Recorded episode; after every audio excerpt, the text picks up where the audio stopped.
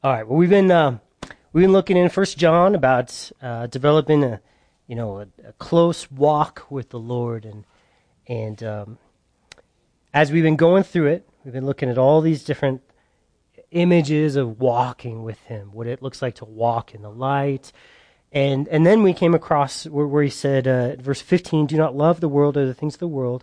So John now is is presenting the biggest, greatest challenge to our walking with God. Remember, the whole book is this invitation to walk with God. He says, you know, we walked with God. It's great. So I want you guys to walk with God. He wants to walk with you. It's this great invitation. And, and, and he says, there's a problem though. Worldliness is a big problem. And so today, what we're going to look at, verses 15 through 17, is the character of worldliness, which we could describe as rebellion rebellion. That would be the, the most simple way to describe worldliness. Um, it, it doesn't mean you don't believe in technology and electricity, and we're not Amish. You know, they believe that's the definition of worldliness, is anything that's comfortable and anything that's technological, and, and that's not the definition. We're going to have John define it for us today. It's certainly not electricity. yes, thank goodness. It's not any of that. It is rebellion. So he says, Do not love the world or the things in the world. If anyone loves the world, the love of the Father is not in him. And last week we didn't get any further than that. We just stopped right there and we prayed for an hour on that verse and other verses related to it. But that verse was what we prayed on, that our hearts would begin to be freed from a love of rebellion. Verse 16 For all that is in the world, so now he's going to describe all that is in the world. He's going to give us a complete definition here. The lust of the flesh, the lust of the eyes, and the pride of life is not from the not of the Father, but is of the world. That word of there means sourced. It's not sourced from God, it is sourced from the world. The world has chosen rebellion against God's will, right? Ever since Adam and Eve chose to rebel in the Garden of Eden, it has been the, the default setting on all of our operating systems. Nerd joke, not nerd joke, nerd illustration. a nerdstration, if you will. Thank you. That's nice yeah, the, we've just all been born with this virus of we love to rebel against God's wor- will. But it's it can be tricky. But here we're going to have it kind of explained to us. Uh, he says, All that is in the world, and it describes the character of the world's rebellion. And he says, Lust of the flesh, lust of the eyes, and pride of life is the easiest way to describe it. Now, we say that quickly. We've all heard that many, many times, but I want us to slow down Lust of flesh, lust of the eyes, pride of life. I mean, we, we can just rattle that off our tongue. What is the character? Oh, lust of the flesh. We, we all got those words, but what do those words really mean? Lust of the flesh, lust of the eyes, and pride of life. Well, they are deceptions. And that means that they seem right to our natural mind. Why? Because that's the default operating system we're born with. Oh, I, I see how this works. Okay? But they actually don't accomplish what they seem like they would accomplish in our lives. Um, now, what we're going to do is we're going to connect these three ideas lust of the flesh, lust of the eyes, and pride of life with two other stories in the Bible. And we're going to see that they line up seamlessly, perfectly, amazingly. They relate to Adam and Eve in the garden and the temptation that they went through. Okay? And they also directly relate with Jesus in the desert and his temptation. And you guys probably have looked at this in your life before, but we're going to dive into it again. So the first one, the lust of the flesh. What this what when you guys hear the lust of the flesh, I want you to think self-sufficiency. The lust of the flesh, self-sufficiency. Now, when we say lust of the flesh in English, you know what we think about? Sometimes food, sometimes um, sexual things, any of those things. But I want you the, to think first self sufficiency, control, independence, something that can satisfy your hunger that is not God. You have a hunger for this to be independent.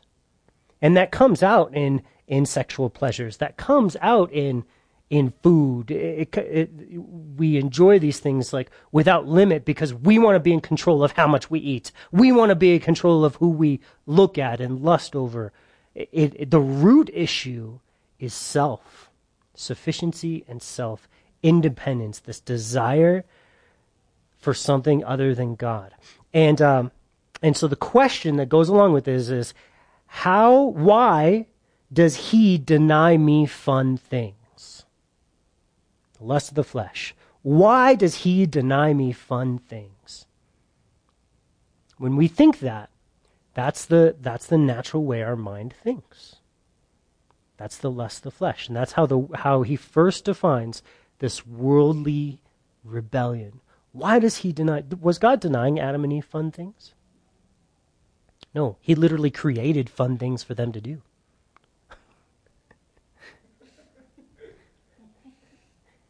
no, he, he wants people to have fun. Having fun is not lust of the flesh. All right, so the lust of the flesh. Why does he deny me fun things? When we have that heart, when our heart starts asking that question, and it does, just know that that's, that's a worldly, rebellious response. That's a flesh response, okay? Secondly, the lust of the eyes. We're going we're gonna connect these to the other stories in a minute, but I want to talk about them first. Secondly, lust of the eyes. And the way I want you to think about this is I see another way besides what God said. I see another way besides what God said. The first one is lust of the flesh. Why does he deny me something, fun things? And I want you to think self sufficiency. Flesh. You're, you're, you're powering it by your flesh. Lust of the flesh. Second way, I, lust of the eyes. I see another way besides what God said. Um, this other way pleases me more than his way. It seems more exciting to me. It makes more sense to me. I deserve to choose my own path. And the question that goes along with this one, if the first question was, why does he deny me fun things, lust of the flesh? The second one is, why is he always right? Why can't I be right sometimes? Why do I have to do things his way? I want to walk by sight and not by faith. Does that make sense? That now, when we say it like that, wow, I think that way a lot. I have that temptation a lot to live by what I see and not by, and it's flesh. It's flesh. It's a worldly, rebellious response. And that's sometimes shocking to me. But my spirit bears witness when I walk in the spirit that no, I don't choose what's right. I don't get to choose. All right, so third one the pride of life. This is the, the desire to be worshiped. The desire to be worshiped. Pride is look at me, look how great I am, look at how smart or how strong or how sufficient I am. And I don't need anybody, and I don't need anything. I am great. I am neat. And the question that goes along with this is Aren't I neat? Aren't I cool? I think I'm pretty cool. Okay, this is the pride of life. So we've kind of established the three the lust of the flesh being the other things that satisfy me and excite me besides God. And why does he keep everything from me? Lust of the eyes, I see another way besides what he said. And why does he why is he always right? And then the third is the pride of life, the desire to be worshipped, uh, the pride. I am cool. Aren't I cool? Aren't I great? Those are the three. Okay? Now, these three combine to describe what rebellion is, what, how it is born in the heart, and how it gestates in the soul and then is born into sinful thoughts, actions, and behaviors. Now, in Genesis chapter 3, I'm going to read you the first six verses. Now, the serpent was more cunning than any beast of the field which the Lord God had made. And he said to the woman, Has God indeed said, You shall not eat of every tree of the garden? And the woman said to the serpent, We may eat of the fruit of the trees of the garden, but of the fruit of the tree which is in the midst of the garden, God has said, You shall not eat it, nor shall you touch it, lest you die. Then the serpent said to the woman, You shall sure not surely die, for God knows that in the day you eat of it, your eyes will be opened, you will be like God, knowing good and evil. And the woman, when the woman saw, this is the important verse that links this to what we just read. When the woman saw that the tree was good for food, number one, that it was pleasant to the eyes, number two, and uh, she took of the fruit and ate, and the tree was desirable to make her wise, number three. Then she took of its fruit and ate, and she also gave with her husband, and he ate. Okay? Nailed all three. First one, lust of the flesh, was good for food. It was fun. It was satisfying. Something besides God was desirable and satisfying to her. Do you see how it lines up right there? Second one. and go back to that first one. Why does he doesn't he want me to have any fun? This tree is good for food. God's a fun hater. Okay? It, you can see how the it's already born in her heart. It's all she's she's fully a sinner at this point. It's already done in her heart. Number two, it's just coming out her mouth. What's in the heart comes out the mouth, right? Okay. It gives birth to sin, and when sin is fully conceived, it brings forth death. So when once that choice is made, once the action is done, the fall happens. But I, I know what you're thinking. Anyway, number two. It was, she saw that this tree was pleasant to the eyes. I see another way besides what God has said. God said do this, but I see with my eyes. I like to walk by sight and not by faith. I could have walked by faith in what God said, but I'm choosing instead to walk by sight in what I see. I see another way. So you can remember that now.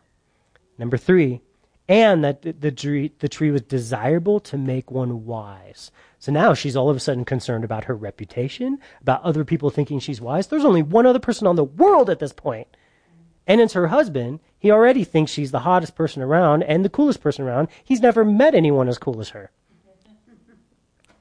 Why is she concerned?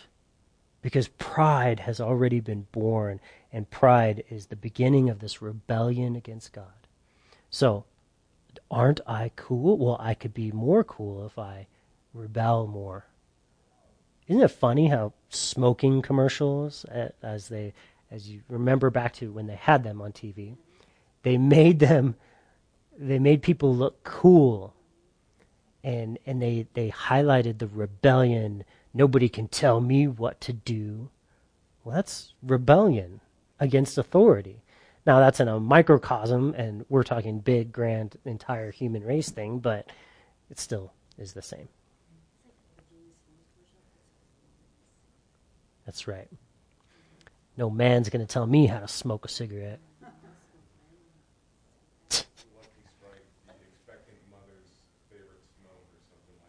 the expectant mother. Oh my goodness, that's funny.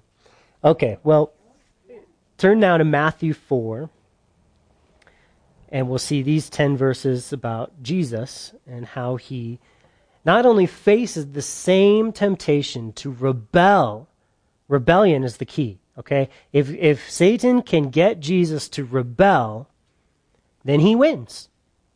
Nothing else matters.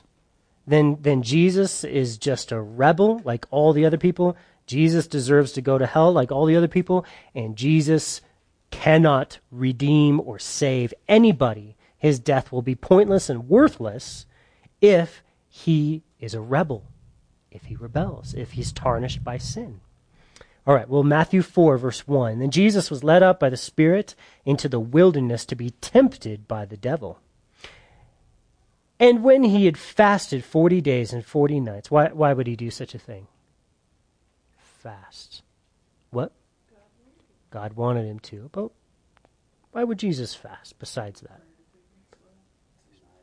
that? He's tired of taking it slow. That's that's funny. Thank you. I appreciate that. What? He's denying the flesh. Okay. So he's building up his spirit in the Lord. He's convincing his his own soul of how much he needs the Lord. I, I need the Lord so much I don't have time to eat or desire really to even eat because I need the strength of my spirit. And afterward he was hungry, of course. Now when the tempter came to him, he said, If you are the Son of God, command that these stones become bread. Well, bread is food, and bread satisfies the flesh.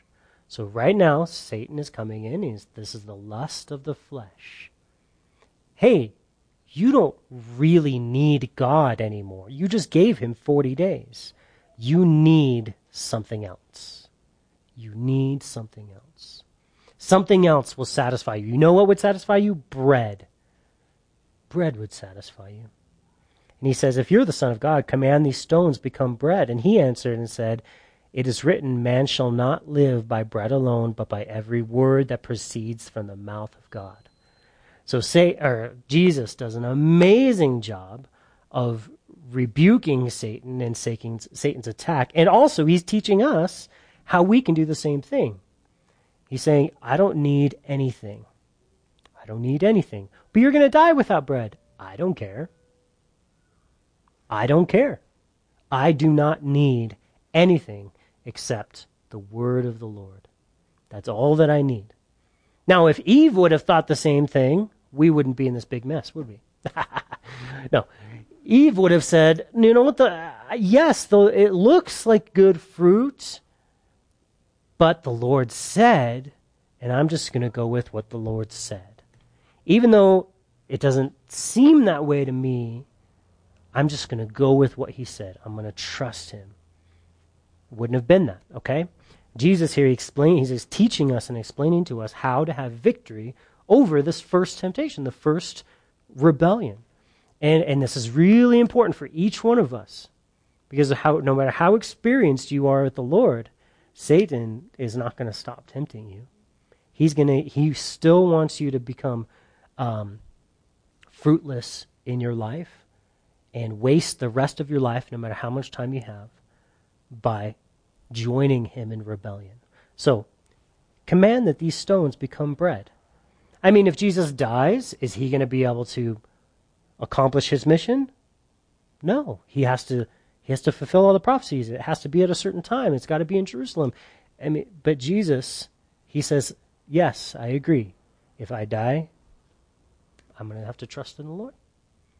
But I'm going to listen to the, what the word of the Lord said." All right.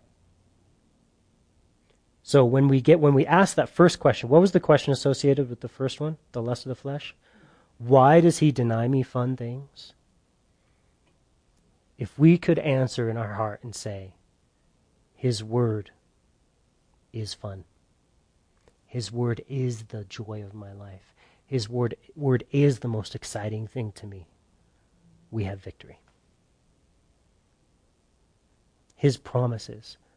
Oh my goodness, His promises are wonderful and varied in how all that He promises us. But we care very little to look at them and to depend on them and to trust in them when we can have fun doing other things. All right, number two. Then the devil took him up onto the holy city and set him on the pinnacle of the temple and said to him, If you are the Son of God, throw yourself down, for it is written, He shall give his angels charge over you, and in their hands they shall bear you up lest you dash your foot against a stone. But Jesus said to him, It is written again, You shall not tempt the Lord your God. Hmm. The lust of the eyes. The lust of the eyes. On the, on the pinnacle of the temple, who could see him? Everybody. And, and Satan here, he's saying, you know what? There's another way that you can accomplish getting everybody to like you. Why don't you just show everybody? Eh, there's a reason Satan took him to the temple. He didn't take him to a high mountain for this. He took him to the temple because Jesus loved who? Everybody but the Jews. And the Jews hated him at this point, and the Jews were rejecting him. And Satan's saying, hey, they would love you if you just did this miracle. But God had told Jesus the way he needed to do things through humility, not drawing attention to himself, not calling, not uh, convincing people through um, plays on their emotions. He wanted people to make an honest, true decision for him. And so he, he, he, the devil is saying, Don't you see another way that you could accomplish this mission? And this is a real temptation for Jesus. We got to think why was this a temptation for Jesus? Because Jesus loved these people. And if he would have done it, maybe they would love him. Maybe they all would have loved him. And so this draw to love. But Jesus, he says, no, I'm not going to do it that way because he knows if he does something outside of the Father's will, that it tarnishes it all. It, it, it unpurifies it all. And he refuses to do such a thing. He says, what's again his response? You shall not tempt the Lord your God. You shall not tempt the Lord your God. I'm not going to try to change God God's ways are higher than my ways, and I trust his ways. The temptation is, I see another way, and the way out of it is, I'm not going to try to change God. God's right, and I'm not. No matter what I see, I still need to trust his word. No matter what it looks like, I'm going to trust in what he says. Number three, again, the devil took him up an exceedingly high mountain and showed him all the kingdoms of the world and their glory, and said to him, All these I will give you if you will fall down and worship me. And Jesus said to him, Away with you, Satan, for it is written, You shall worship the Lord your God, and him only shall you serve. So here, again, Satan is playing on his love for the people, his love for the entire world. And he says that you don't have to do it that way. All you have to do is worship me, and I can give them to you. He's basically bargaining. He's playing poker and saying, I'll give you all the people in the world if you just let me go. If you just worship me. But Jesus is saying, nope, uh, I, I don't have a desire to be worshiped. I want to worship the Father. Um, the, the pride of life temptation we saw, this rebellion, is to say, I'm great. I look at me, look at how great I am, and that's exactly how Satan tempts Jesus. He says, uh, all these people will worship you, and you can have all the people worshiping you. All you have to do is fall down and worship me. That's his offer. He's, he just falls right in line with that third temptation. And Jesus responds very shrewdly, says, Away with you, Satan, for it is written, You worship God only, and him only shall you serve. So if Jesus had this desire to be worshipped above God, it would have ruined everything. Now, he receives worship, and he, because it's right, it, he deserves worship. It's a good thing for him to be worshipped. But he's showing us how to be guarded. He also became a man. And in that, he says, I'm going to worship God as every man should worship God. I'm going to show you guys how to not be rebellious like the rest of mankind, like well, your, your programming, operating system is to rebel against God. Well, I'm going to show you how you cannot. And again, all three of them we know, are based on the Word of God. The responses are all based on the Word of God, knowing the Word of God. So, like you guys are out here on a Wednesday night studying the Word, good job. That's what we need.